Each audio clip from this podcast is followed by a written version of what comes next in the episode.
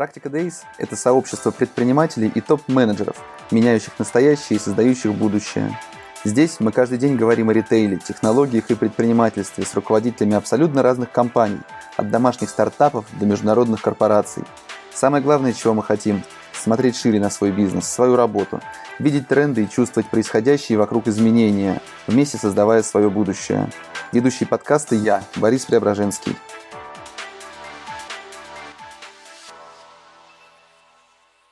Всем привет, доброе утро. В эфире снова «Практика Days». Э, как всегда по будним дням. И я, Борис Преображенский. Спасибо нашим партнерам, компаниям Insiders и Сберлогистика за поддержку эфиров.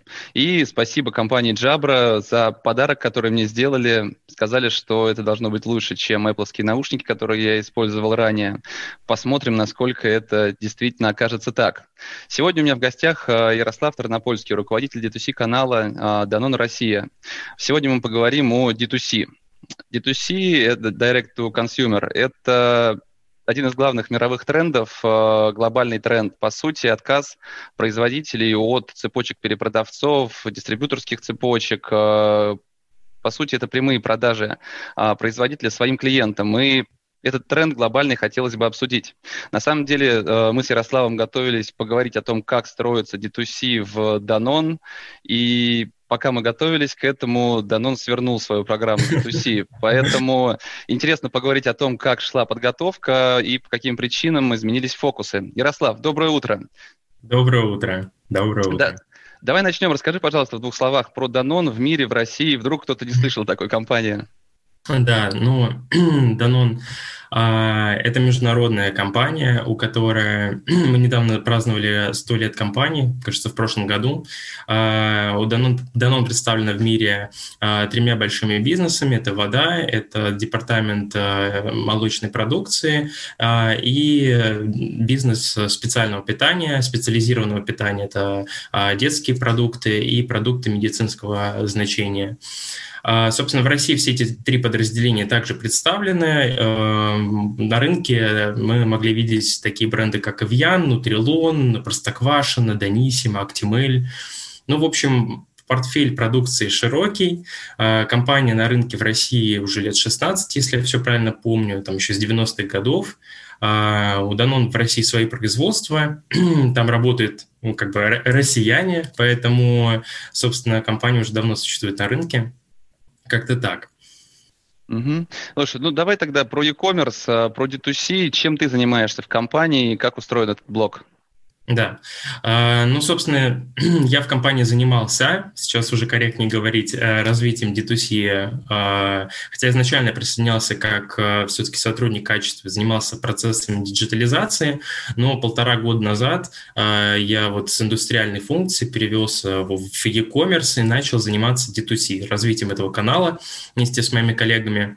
Не так давно у нас э, произошла реструктуризация и появился официальный департамент e-commerce, который который занимается присутствием а, и продажами продукции компании во всех а, онлайн-ритейлерах. В общем, сейчас официально я работаю вот в этом департаменте.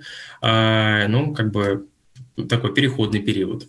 Угу. Слушай, ну давай сначала про D2C, пожалуй. Что вы делали все-таки, каким вы видели этот канал и как строили свою работу в нем?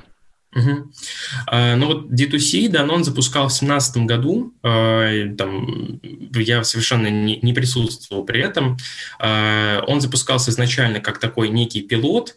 Изначально произошло все это из-за магазина воды во Франции. У Данона есть такой же D2C а, магазин в Париже, Evian Chevaux, то есть это онлайн-магазин продажи воды. В общем, его также развивали как стартап некий, развили, он выстрелил в Париже, э, пользуется огромной популярностью, приносит хороший доход компании. И э, ну, там, топы на глобальном уровне подумали, почему бы не попробовать повторить эти истории в разных э, как бы, бизнесах в других регионах. В общем, Россия стала таким тоже флагманом, но уже в категории молочной продукции. В 2017 году был открыт магазин молочки. Он назывался по-другому, назывался Milk Direct. А, работал только в Москве, даже не в двухчасовые интервалы. И сначала возил только самые топовые позиции ассортимента компании.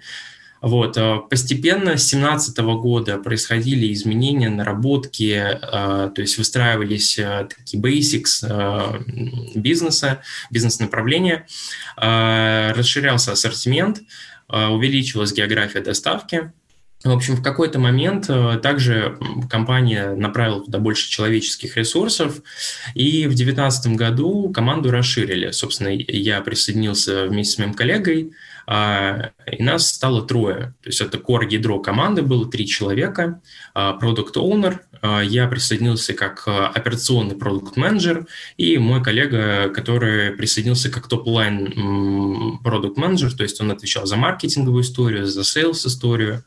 В общем, втроем мы вот с 2019 года начали уже более активно драйвить это направление и все-таки фокусироваться на том, кто наш клиент, зачем мы на рынке, а, там, э, делать это более как-то системно, сложно и адекватно.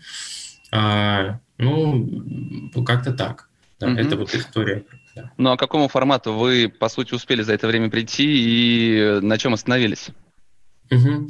А, ну, наверное, про формат тут важнее сказать а, про то, ну, тут интересно была э, адаптация вот некого стартапного подхода, да, и вот этих инноваций э, в крупной компании. Вообще, мне кажется, это очень актуально для FMCG игроков, э, когда мы видим сейчас на рынке необходимость запускать новые направления, двигаться в e-commerce, еще и направление очень быстрое, то есть по документу оборота, по реагированию на рынке, по работе с клиентами. В общем, Данон также создал эту единицу D2C, Данон Direct, и мы долгое время позиционировали внутри у себя в голове как направление. То есть, что мы такой же бизнес-юнит, и что мы также работаем. В какой-то момент мы поняли, что это не очень правильная стратегия, и все-таки нам надо переходить на некую agile методологию ведения, а даже не направления, а продукта. Мы начали относиться к этому направлению как к продукту. И вот, собственно, где-то с конца 2019 года мы немного переработали вот наш внутренний подход к команде к планированию задач, э, к тому, как мы относимся к продукту, что мы туда хотим включать, как он должен себя вести на рынке, начали проводить каздевы, и вот с того момента это, можно сказать, стало больше такой продуктовой историей, там, со всеми золотыми методологиями, типа Lean стартапа, там что-то сделали, измерили, там, проанализировали, запланировали, опять сделали и так далее. Вот как-то так изменялось, изменялся наш подход к работе, а, Хотя, безусловно, вот все эти методологии, они хорошо себя чувствуют все-таки в IT-сфере. Ну, то есть э, большинство там тренингов, э, всех обучающих материалов по этим волшебным методологиям, они рассказывают про то, как хорошо agile себя чувствует в IT. В FMCG это всегда история адаптации, потому что, да, вы там маленькие, вы там можете придумать себе все, что угодно, но вы все равно должны взаимодействовать с гораздо большими юнитами, у которых другая скорость принятия решений, вообще, ну, другие бизнес-процессы. Вот. Mm-hmm. И ну, вот мы в какой-то такой э, FMCG адаптации Agile работали, там, получается, с конца 2019 года. Угу. А к какому формату вы все-таки шли? Какую долю в ваших продажах, какую долю вообще в целом в структуре компании должен был занять D2C? Угу. А, цели занять какую-то, ну, то есть у нас была определенная доля на рынке как цель, но я могу сразу сказать, что вполне понятно, что D2C не займет там э, огромного количества процентов, то есть от общего оборота продаж в рамках пяти лет мы могли бы выйти к 5%, не более того, в рамках e-commerce. Это вполне очевидно.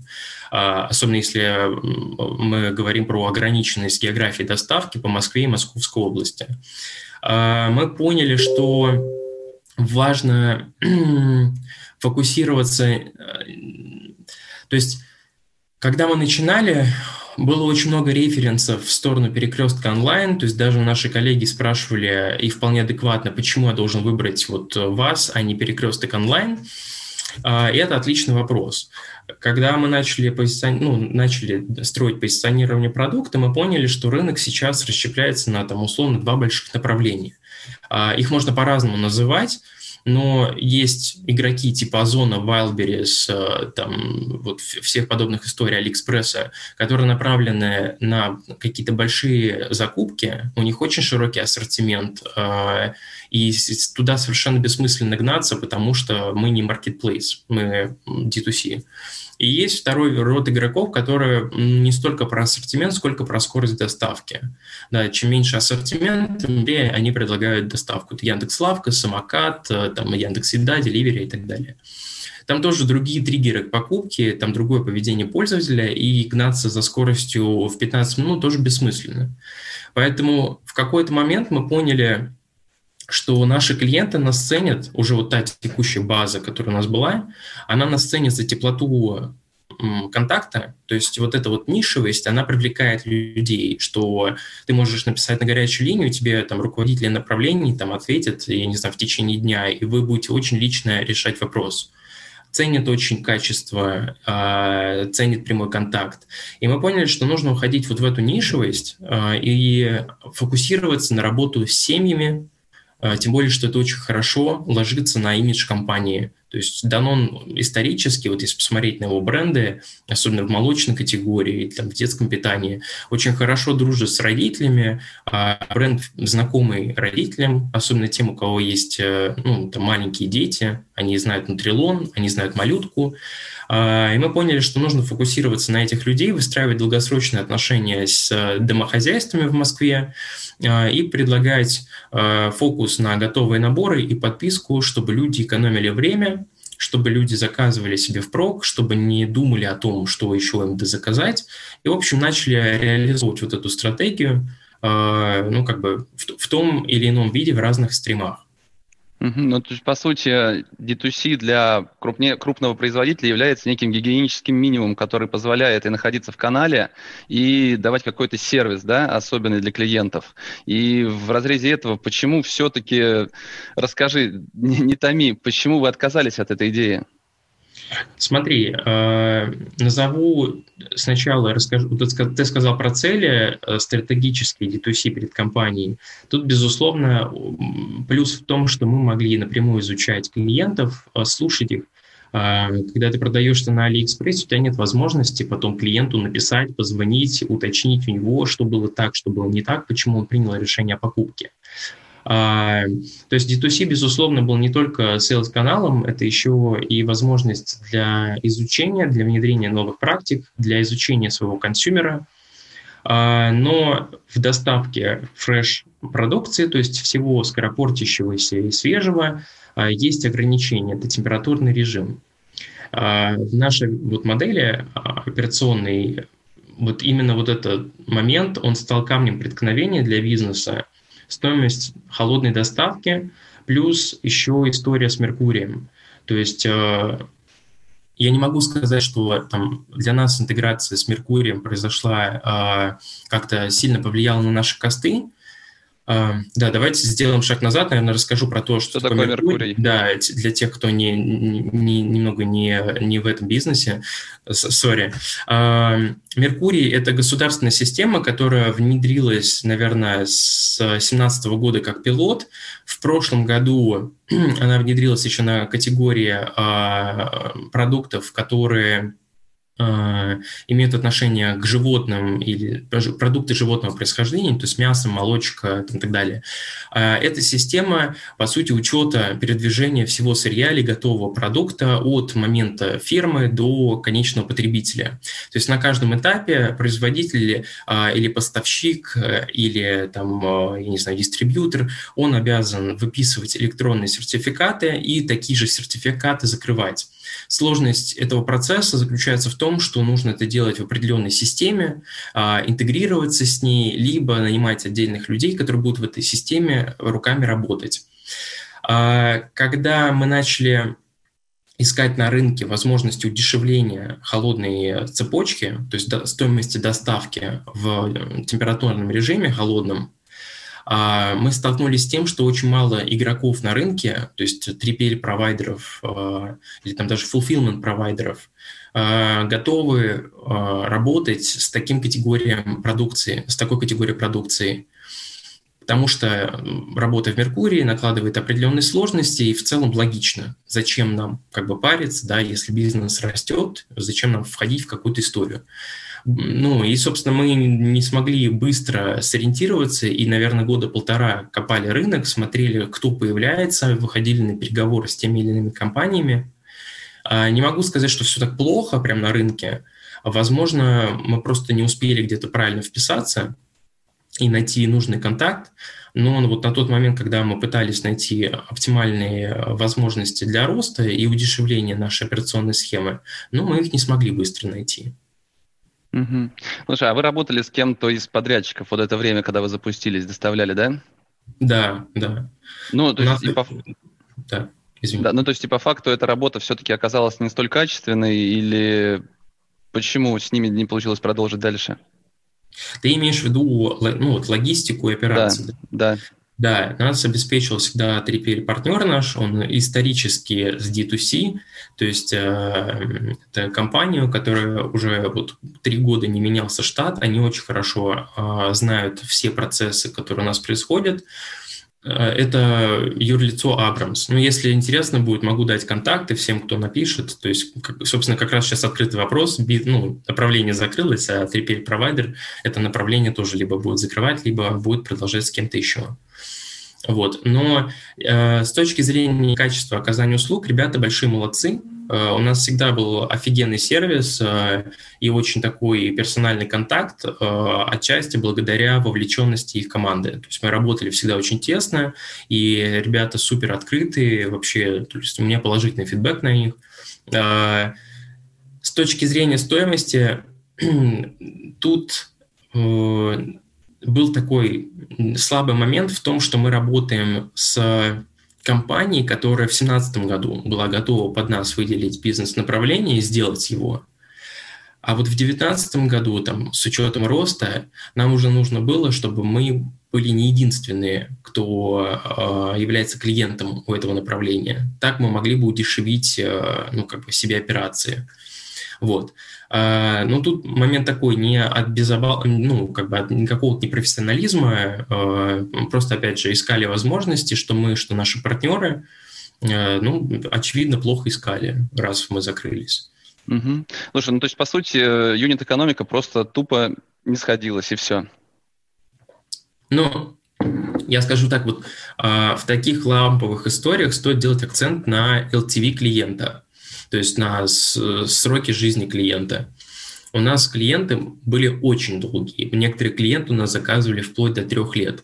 И когда мы поняли, что опций на рынке особо быстро изменить операции нет, то есть все эти трансформации займут от полугода, а юнит-экономику нужно сделать здесь и сейчас, э, мы поняли, что нужно срочно фокусироваться на LTV и всячески удерживать клиента а, и сделать ну, там, определенное количество покупок на клиенте. Тогда мы можем показать положительную э, юнит-экономику, очень хорошую, и динамичный рост. Вот. Но опять же, э, момент в том, что мы просто не успели интегрировать все эти вещи, которые хотели уже из-за закрытия. Угу. Вот. Но я честно могу сказать, что вот все, кто хотят открыть магазин молочки, если вы сфокусируетесь на LTV или вообще вот мономагазин свой брендовый, фокус на LTV даст положительную юнит-экономику, либо очень дешевые операции. Но если там продукт не требует особого температурного режима, эти операции можно сделать руками любой московской компании, которая есть, их очень много. Если там что-то отдельное уже температурного режима или какие-то отдельные доработки продукта в ходе операций, то фокусируйтесь на LTV, делайте так, чтобы ваш клиент покупал несколько раз, и тогда стоимость привлечения клиента более чем окупится. Угу. Ну, это здорово слышать от крупной, очень крупной компании про LTV, но многие, кто говорят про LTV, выступают на конференциях, а эти компании зачастую сами по себе живут меньше, чем планируемый LTV их клиентов, поэтому тут э, нужно понимать, кто это говорит. А, скажи, пожалуйста, это секретная или нет информация про объемы, сколько вы продавали в этом канале? Секретная. Но я могу сказать темпы, темпы изменения, то есть э, некие коридоры, чтобы сложилось понимание. Э, мы показали рост там, более чем на 700%. Мы с этого, ну, как бы сами смеемся, потому что, когда мы начинали, объемы были, ну, небольшие, вообще небольшие, там, меньше, ну, условно, там, 200 тысяч рублей, да, там, в месяц. А в момент, когда вот за последние там два квартала, когда мы работали, у нас были месяцы, когда мы делали выручку больше нескольких миллионов рублей. И ну, вот этот рост я считаю очень хорошим. То есть, э, несмотря на то, что сегмент сам по себе очень хорошо растет, э, то есть я имею в виду e-commerce рынок, и что D2C, как правило, там, если смотреть на мировую практику, это самый динамично растущий в e-commerce сегмент.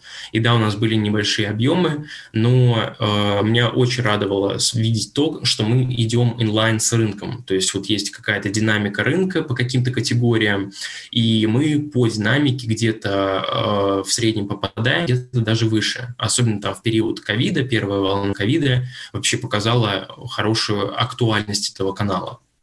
Угу. Скажи, а были планы из отдельного бизнеса, отдельного стартапа внутри корпорации каким-то образом это потом интегрировать в общий бизнес, соединив с э, другими юнитами?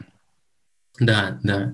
А, были планы, э, шаг номер один, как бы интегрироваться в e-commerce структуру, потому что ну, стартап, он всегда ограничен каким-то объемом, то есть без, без суппорта операционного и там, политического и ресурсного компании вы не, ну, не сможете вырасти и стать стабильными, то есть перейти из проекта в операции.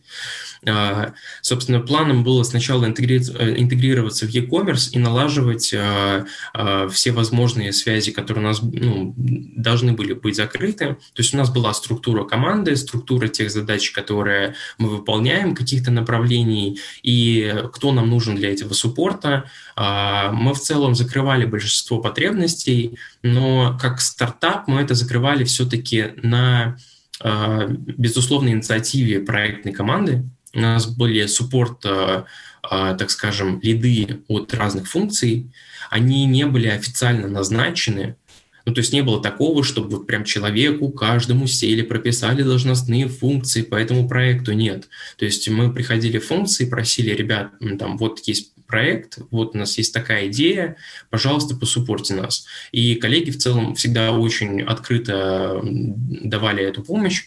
В общем, задача была сделать так, чтобы когда мы интегрировали компанию, мы себя спокойно чувствовали в e-commerce направлениями, заинлайнили как-то наши цели с департаментом и э, получили тот суппорт от коллег уже не на какой-то добровольной основе, а на более такой регулярный, выстроенный, регламентированный, чтобы там в случае э, каких-либо изменений мы там остались суппортом. Угу. А если говорить о проблемах, то какие еще сложности были при развитии этого D2C направления? Я понимаю, что во многих корпорациях, а, тем более очень крупных, а, стандартная история, когда а, согласования занимают огромное количество времени, ну или как в вашем случае, отсутствие некого лобби наверху. Но какие еще сложности, может быть, технические были, с чем вы сталкивались? Да, ну, кстати, хочу добавить, что на самом деле лобби наверху у нас было, просто тут, наверное, вопрос в приоритетах. В какой-то момент просто бизнес решил пересмотреть приоритеты. Так-то э, мы довольно хорошо коммуницируем там, с нашими спонсорами.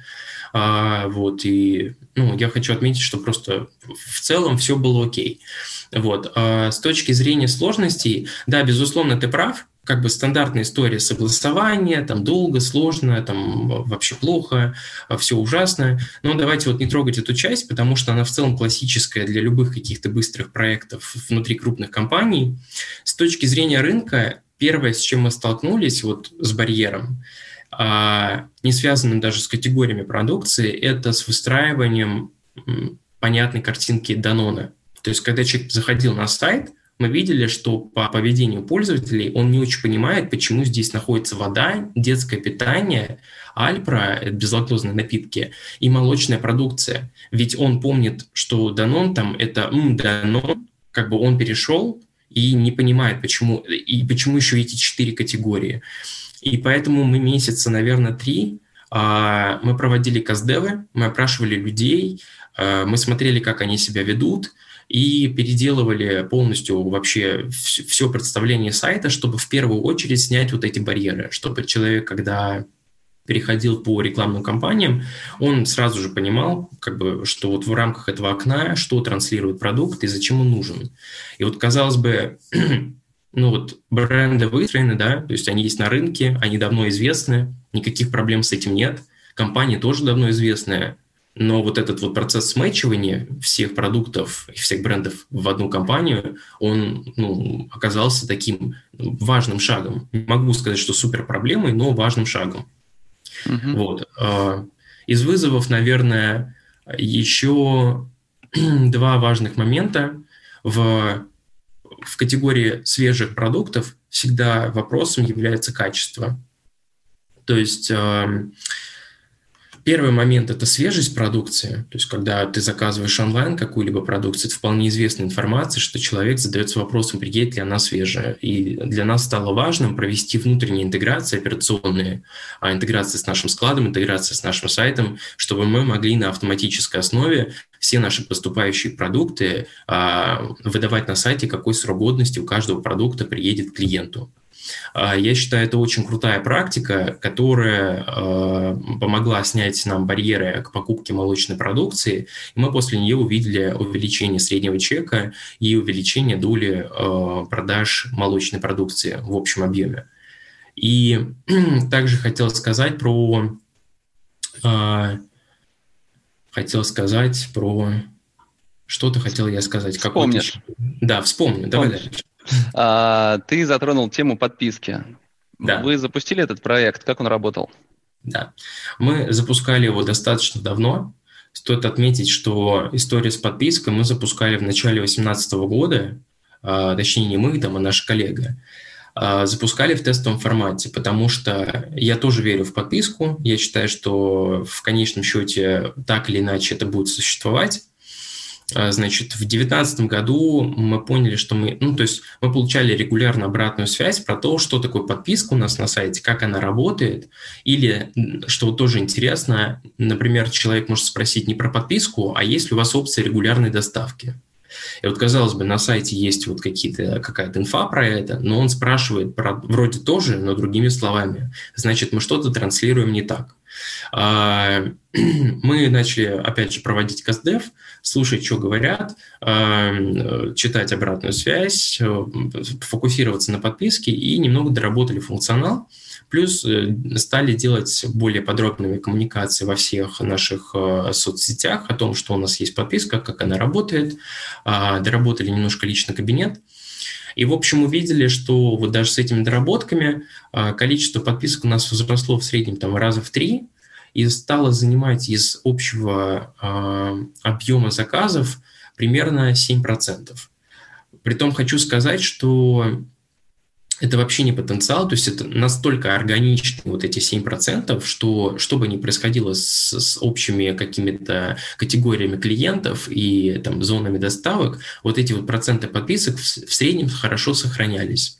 А единственное, когда подписки традиционно проседают, это летний период, когда люди уезжают на дачи, кстати, вот тоже такой интересный лайфхак. То есть, когда что-то происходит у вас с цифрами, не надо пугаться, это просто люди разъехались из города и перестали что-то заказывать.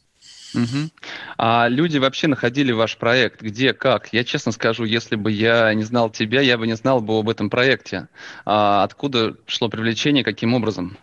Да, awareness и трафик, вообще известность, это на самом деле боль такая для D2C историй, вообще для любых интернет-магазинов. Нужно искать трафик, ловить трафик, привлекать трафик. А, я могу сказать, что мы а, пробовали много гипотез. Там с 2017 года у нас были компании с огромными охватами, там привлекали многомиллионный трафик на сайт – в том числе там делали всякие активации с YouTube, с блогерами, а, но многие практики показали, что в, в истории D2C, а, когда вы хотите занять какую-то нишу, нет смысла это делать. То есть от того, что вы всем, там, несколько миллионам людям расскажете о том, что у вас есть магазин, вы никак не выстрелите в их боль. Есть какая-то боль покупки, есть как, ну, боль у клиента, которая, которая сервис должен закрывать. И вот если вы не выстреливаете в этих людей, это не работает. Поэтому, попробовав несколько инструментов, мы пришли к такому золотому балансу. Э, это SMM, то есть э, присутствие в соцсетях, это Facebook, это ВКонтакте и Инстаграм. А, причем могу сказать, что для наших клиентов, например, ключевыми площадками были Facebook, Инстаграм. А, Все-таки у нас клиенты более, ну, то есть это люди возраста 25 плюс, там с доходом выше среднего. Понятно, что ВКонтакте такая аудитория сидит ну, в процентах меньше, чем в других площадках. А, и, соответственно, все таргетинговые, ретаргетинг, ретаргетинговые механизмы в этих соцсетях. Контекст баннерка, баннерная реклама и контекстная реклама – это э, фокусы в истории ковида, фокусы в истории самоизоляции, потому что человек, он уже готов принять решение о покупке, он гуглит, где ему э, купить этот продукт, и важно вот уже в этом поиске побороться за присутствие собственно, смс и mail рассылки, но мы это делали не столько для внешнего привлечения клиентов, столько для удержания и повышения лояльности наших клиентов. И мы делали иногда различные активации с блогерами, это скорее только на awareness и на распространение узнаваемости. Вот. Э, но могу опять же сказать, что блогер блогеру рознь, и вот в конкретно нашем случае нам было очень сложно зафиксировать успешность э, трафика от блогера, потому что там работа с блогером редко подразумевает там за адекватные бюджеты э, внесение ссылки в шапку, то есть по которой человек может перейти на сервис, и мы можем отследить этот переход. Как правило, блогер просто выставляет сторис там или делает пост и говорит, что вот у меня есть промокод мой индивидуальный, и даже по этому промокоду мы, получается, все равно можем адекватно оценить только тех, кто уже на финальном пути покупки, когда он применил этот промокод. Поэтому блогерная история и история с инфлюенсерами, они не стали для нас фокусными, но мы с ними работали регулярно. Угу. Ты наверняка в курсе истории о том, как D2C э, формат, развиваемый внутри крупных компаний, постепенно становится главенствующим. Например, того же Nike, да? Они уходят с маркетплейсов и развивают собственные прямые продажи. Были ли у вас такие планы сделать в какой-то момент, быть может, 2, 3, 5 лет D2C а, основой, по сути, бизнеса доставки вашим клиентам? Нет, пока, пока не было такого, а, такого плана честно скажу. То есть э, там первым шагом для нас являлось бы э, увидеть хорошую, сильную долю продаж D2C э, в рамках e-commerce продаж. В целом доля была ощутимая, но можно было бы вырастить ее больше. По поводу таких историй, как Nike, вот хороший пример еще Ascona, я знаю, Sunlight на российском рынке развивает э, очень хорошо свой магазин, э, L'Oreal тут же очень тоже хорошо себя чувствует. Э, я считаю, что все зависит от категории, э, первый момент, то есть настолько ли люди готовы сейчас заходить в мономагазин, чтобы покупать молочные продукты, мне кажется, пока рынок российский не готов к этому. То есть, возможно, для детского питания воды это может стать приоритетами, но не для молочной продукции. Поэтому для компании Danone сейчас важно быть представленным широко во всем онлайн-ритейле, потому что э, в одних у одних клиентов в одних магазинах люди делают покупки в прок, в других клиентах, в других каналах люди дозакупают самые необходимые. И важно фокусироваться на те направления, которые растут и там, и здесь, потому что это разные группы клиентов, это разные триггеры покупки, это разные даже могут быть бренды, которые лучше срабатывают там или здесь. Вот, поэтому нет, пока в планах нету. Но чужой онлайн это все-таки чужой онлайн. На примере той же лавки видно, что компания уходит постепенно в СТМ, в СТМ, и другие бренды будут просто постепенно пропадать, скорее всего, оттуда. Поэтому мне кажется, что свой как раз e-commerce, он э, хорош тем, что он позволяет в ситуации, когда тебя откуда-то вы, могут выгнать, э, просто сохранить свой канал продаж в онлайне. А скажи, пожалуйста, какие у вас теперь планы в отношении онлайна? Где быть представленными, в каком формате развивать? Можешь этими данными планами поделиться? Да, ну я могу поделиться приоритетами компании в этом вопросе. То есть нам важно быть представленным в крупных э, игроках э, вида перекресток, там, магнит пятерочка, которые отправляют и развивают свои онлайн-каналы. Э, мы также активно ведем работу с маркетплейсами, такими как там AliExpress, Озон, там, Wildberries и так далее. И нашу продукцию тоже можно видеть э, в э, таких игроках, там, как Яндекс.Лавка, э, как Самокат, как Беру, как Сбермаркет. А, то есть это три больших ключевых направления, охватить вот все эти три, все, все три игрока, все три вида игроков, для того, чтобы продаваться и там, и здесь. Понятно, что объемы продаж они будут приносить разные, но по динамике роста, например, мы видим, что вот Сбермаркет, например, за год догнал утконос, если я правильно помню все по цифрам. И ну, я думаю, что много кто понимал, что будет какой-то положительный рост, э, но я, честно, не ожидал, что будет настолько положительный рост. То есть, казалось бы, игрок, э, ну, ну доставка продуктов, но он вырос почти как до утконоса, и э, поэтому компания Danone видит приоритетами смотреть сразу в три направления. Вот. По поводу э, плюсов, вот то, о чем ты говоришь, да, каких-то плюсов, минусов работы с маркетплейсами, вообще с любыми э, третьими лицами, которые продают вашу продукцию где-либо. Сейчас, мне кажется, актуальными будет вопрос работы с данными, да, то есть кто вас покупает, в каком контексте, какой у него средний чек, что он еще купил, откуда он перешел. Пока эта информация вообще не для одного, э, не для одного производителя, который продается в онлайн-каналах, она неизвестна бесплатно. То есть кто-то ее может предоставить очень ограниченную, и то в определенные сроки. То есть, ну, я считаю, что это пока является ограничением, потому что бизнесу необходима эта информация, чтобы корректировать свои продукты, да, как бы понимать, что захочет покупатель там в следующем году. А, ну и, конечно же, второй момент – это промо-активации, маркетинговые активации, потому что мы видим, что вот ты правильно отметил, Яндекс.Лавка, например, начинает развивать свои бренды, и э, понятно, что э, в маркетинге, в привлечении трафика они будут делать акцент именно на этих продуктах. Э, поэтому как производителю да, как важно понимать, как с этим работать и находить какие-то опции для лавирования. Угу. Слушай, ну ты затронул тему маркетплейсов. Можешь рассказать, каким образом вы с маркетплейсами взаимодействуете и насколько ты считаешь вообще в целом это направление перспективным? Да, направление перспективное. То есть я могу сказать, что в рамках D2C мы взаимодействовали с, ну, с Тимолом, мы туда интегрировались, мы начали там продаваться, и мы готовили интеграцию с площадкой Goods. А, это не iGoods, это Goods, а, они меньше, они развиваются. Там мы хотели интегрироваться там, с, в основном с а, ассортиментом воды. А, с точки зрения других игроков, там, типа Озона, Балберис, у нас есть э, там, коллеги в команде, которые там, более фокусно занимаются этими клиентами.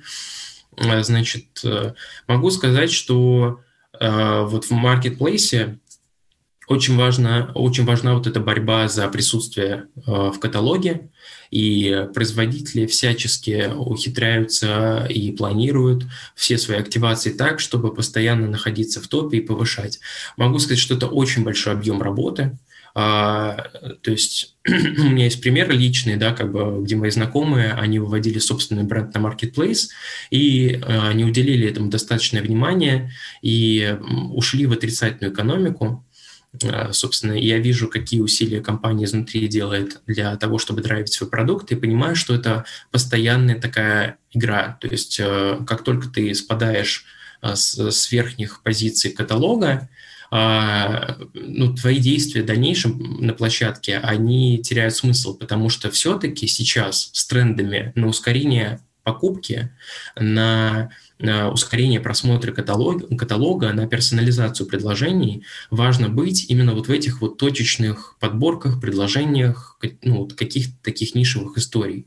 Потому что никто не будет копать на Озоне вот этот вот многотысячный каталог продукции, там 40 тысяч SKU, если я правильно помню, у них там на площадке. И ну, это, это невозможно сделать. Поэтому как только производитель там начинает а, теряться в своих промо-активациях и э, не, не понимает, что ему делать на площадке, чтобы промоутиться, чтобы драйвить там, он, э, я уверен, уходит просто в отрицательную экономику. Угу. А скажи, пожалуйста, а с твоей точки зрения, есть какое-то унифицированное, оптимальное решение для производителей, которые э, собираются развивать, развивают свой онлайн? Э, разделение на D2C, маркетплейсы, e-commerce э, сторонних игроков, партнеров. Э, какое-то унифицированное решение, основанное на твоем опыте, производителю, который хочет продавать в онлайне? А, как ему строить свою работу и с чего начинать? Слушай, ну вот, безусловно, какой-то формулы нет. То есть все очень индивидуально, и, как мне кажется, вот этот корень а, в чем, почему каждая площадка по-своему индивидуальна, это целевая аудитория и ее проблемы. А, я, как это, я несколько месяцев пытаюсь на всех возможных площадках в онлайн-каналах доносить до своих знакомых и незнакомых людей а, то, чтобы они смотрели на боль к покупке. Это то, с чем мы столкнулись, и для меня это стало основным уроком, как бы зачем человек приходит на вашу площадку. А, не очень важно Безусловно, важно понимать, как он выглядит, да, там соци- социально-демографический портрет. Безусловно, важно там запихнуть как можно больше ваших позиций в площадку, потому что все-таки широкий ассортимент клево. Но э, можно дать, я не знаю, всю, весь ассортимент своей компании в какой-то marketplace, задвинуть туда, я не знаю, там, промоутить его и не выстрелить. Потому что важно понимать, какие люди приходят на площадку, зачем они туда приходят и какая у них боль к покупке. Если я захожу на Яндекс Лавку, например, да, там, и мне нужно срочно за 15 минут докупить масло сливочное, потому что я готовлю, я это забыл, я не буду покупать там мультипак там порошка стирального, я не знаю, воды там или, я не знаю, 17 блоков туалетной бумаги. И наоборот, если я трачу 30 минут времени, шаря Озон, э, там, закупая что-то для семьи, мне как раз-таки, наверное, выгоднее предложить что-то большими паками и э, делать эту закупку впрок. Поэтому, э, ну вот пример, да, Актимель продукт, у которого есть срок годности, он довольно ограничен, как у всего кисломолочного продукта. Мы на сайте всегда пытались драйвить, э, э, как его, мультипаки, потому что есть продукты, там, типа Актимели, воды, там, ну, я не знаю, детского питания, которые штучно продавать, ну, не очень контекстуально. Люди это, ну, не покупают Актимельку одну, э, как правило, они покупают целый блок. А, и когда мы начали выходить на маркетплейсы с, с, с логикой а, выстраивания мультипаков, мы столкнулись с ограничениями. Ну вот, например, сметана. Там, я сейчас говорю, может быть, очень детальные вещи, может быть, смешные, но это, это вот прям жизнь. А, вот мы вышли на marketplace, все круто, у нас есть доступы к промо-компаниям, и мы начинаем оптимизировать наши предложения, понимаем, что вот с каким-то категориями продукции, точнее, с каким-то отдельными SKU, там типа сметаны, мы не можем особо ничего сделать. Но вот их там три штуки, они краткосрочные, то есть они там ну, быстро испортятся. Эм, в каком контексте клиент захочет закупить краткосрочный продукт большими блоками? Ну, как-то это странно даже выглядит. Там три пачки сметаны, ну зачем они мне? И поэтому э, мы поняли, что даже выход на marketplace должен э, сопровождаться очень детальным изучением своего портфеля. Там как бы это важно понять, как, с каким портфелем вы хотите сделать фокус в e-commerce, потому что если особенно широкий портфель продуктов, я почти уверен, что не все из них подходят для каких-то там площадок в онлайн-коммерции. Угу. Скажи, пожалуйста, мы давно достаточно говорим о том, что маркетплейсы убивают интернет-магазины, но D2C формат, станет ли он последним пинком для чуть живой небольшой средней интернет-розницы, как считаешь? Я думаю, что да. А, я думаю, что, безусловно, с точки зрения ресурсов привлечения трафика и маркетинговых активаций у больших площадок, у которых есть опыт, ну, они будут оставаться лидерами рынка, если они будут все делать правильно. А, но видно сейчас, не, особенно не в фудовых категориях, что люди, особенно в крупных городах, начали снова ценить вот эту нишевость э, мелких производителей, которые там начинают открывать свои какие-то D2C э, магазины, и почему-то люди предпочитают э, пойти там, я не знаю, не в огромный там бренд, который продает в том числе эту категорию, а именно вот зайти к этим ребяткам, которые там открылись полгода назад, сделали свой D2C, они сами производители, они сами поставляют. Я вижу, что эта история развивается, а, я пока не очень могу понять, в каком балансе сил мы увидим картину через пять лет, вот. но я думаю, что пока что маркетплейсы не задавят D2C историю. Там еще года два это будет какая-то интересная такая, а, интересный танец такой. Угу. Ну, маркетплейсы, может быть, не задавят. Мне кажется, что пройдет лет пять, и маркетплейсов все-таки больших останется меньше. А, как я уже неоднократно говорил в эфирах, что значимую долю именно к примеру, того же рейтинга топ-100 интернет-магазинов Data Insight, а, займут именно D2C проекты. При этом сейчас а, небольшой e-commerce, небольшая розница, которые а, поняли, что фокус на своем продукте, формат магазина специалиста – это такая хорошая, по крайней мере, временная защита от маркетплейсов. К сожалению, в этот сегмент сейчас активно бегут очень многие производители. И тут выясняется, что твой классный формат магазина специалиста существенно лучше подходит для бренда, которые ты продаешь, причем для нескольких брендов, которыми ты торгуешь, э, которые открыли свои направления, и конкурировать с ними, опять-таки, из-за бюджетов, узнаваемости, доверия, да и по многим другим причинам становится очень тяжело. А, Ярослав, спасибо тебе большое, что присоединился тебе успехов и будем ждать новых новостей, новых выступлений в новых проектах внутри Данона. Тебе спасибо, что позвал. Всем хорошего дня, выходных. Спасибо, кто смотрел. Спасибо тебе, Борис. Пока. Пока-пока. Напомню, это был подкаст «Практика Days», а меня зовут Борис Преображенский. Если вам понравился выпуск, поставьте оценку и оставляйте комментарии. Пишите, какие темы вам интересны и кого позвать в гости в следующий раз. «Практика Days» выходит в прямом эфире каждый будний день у меня на Фейсбуке. Еще видеозапись эфира удобно смотреть на YouTube.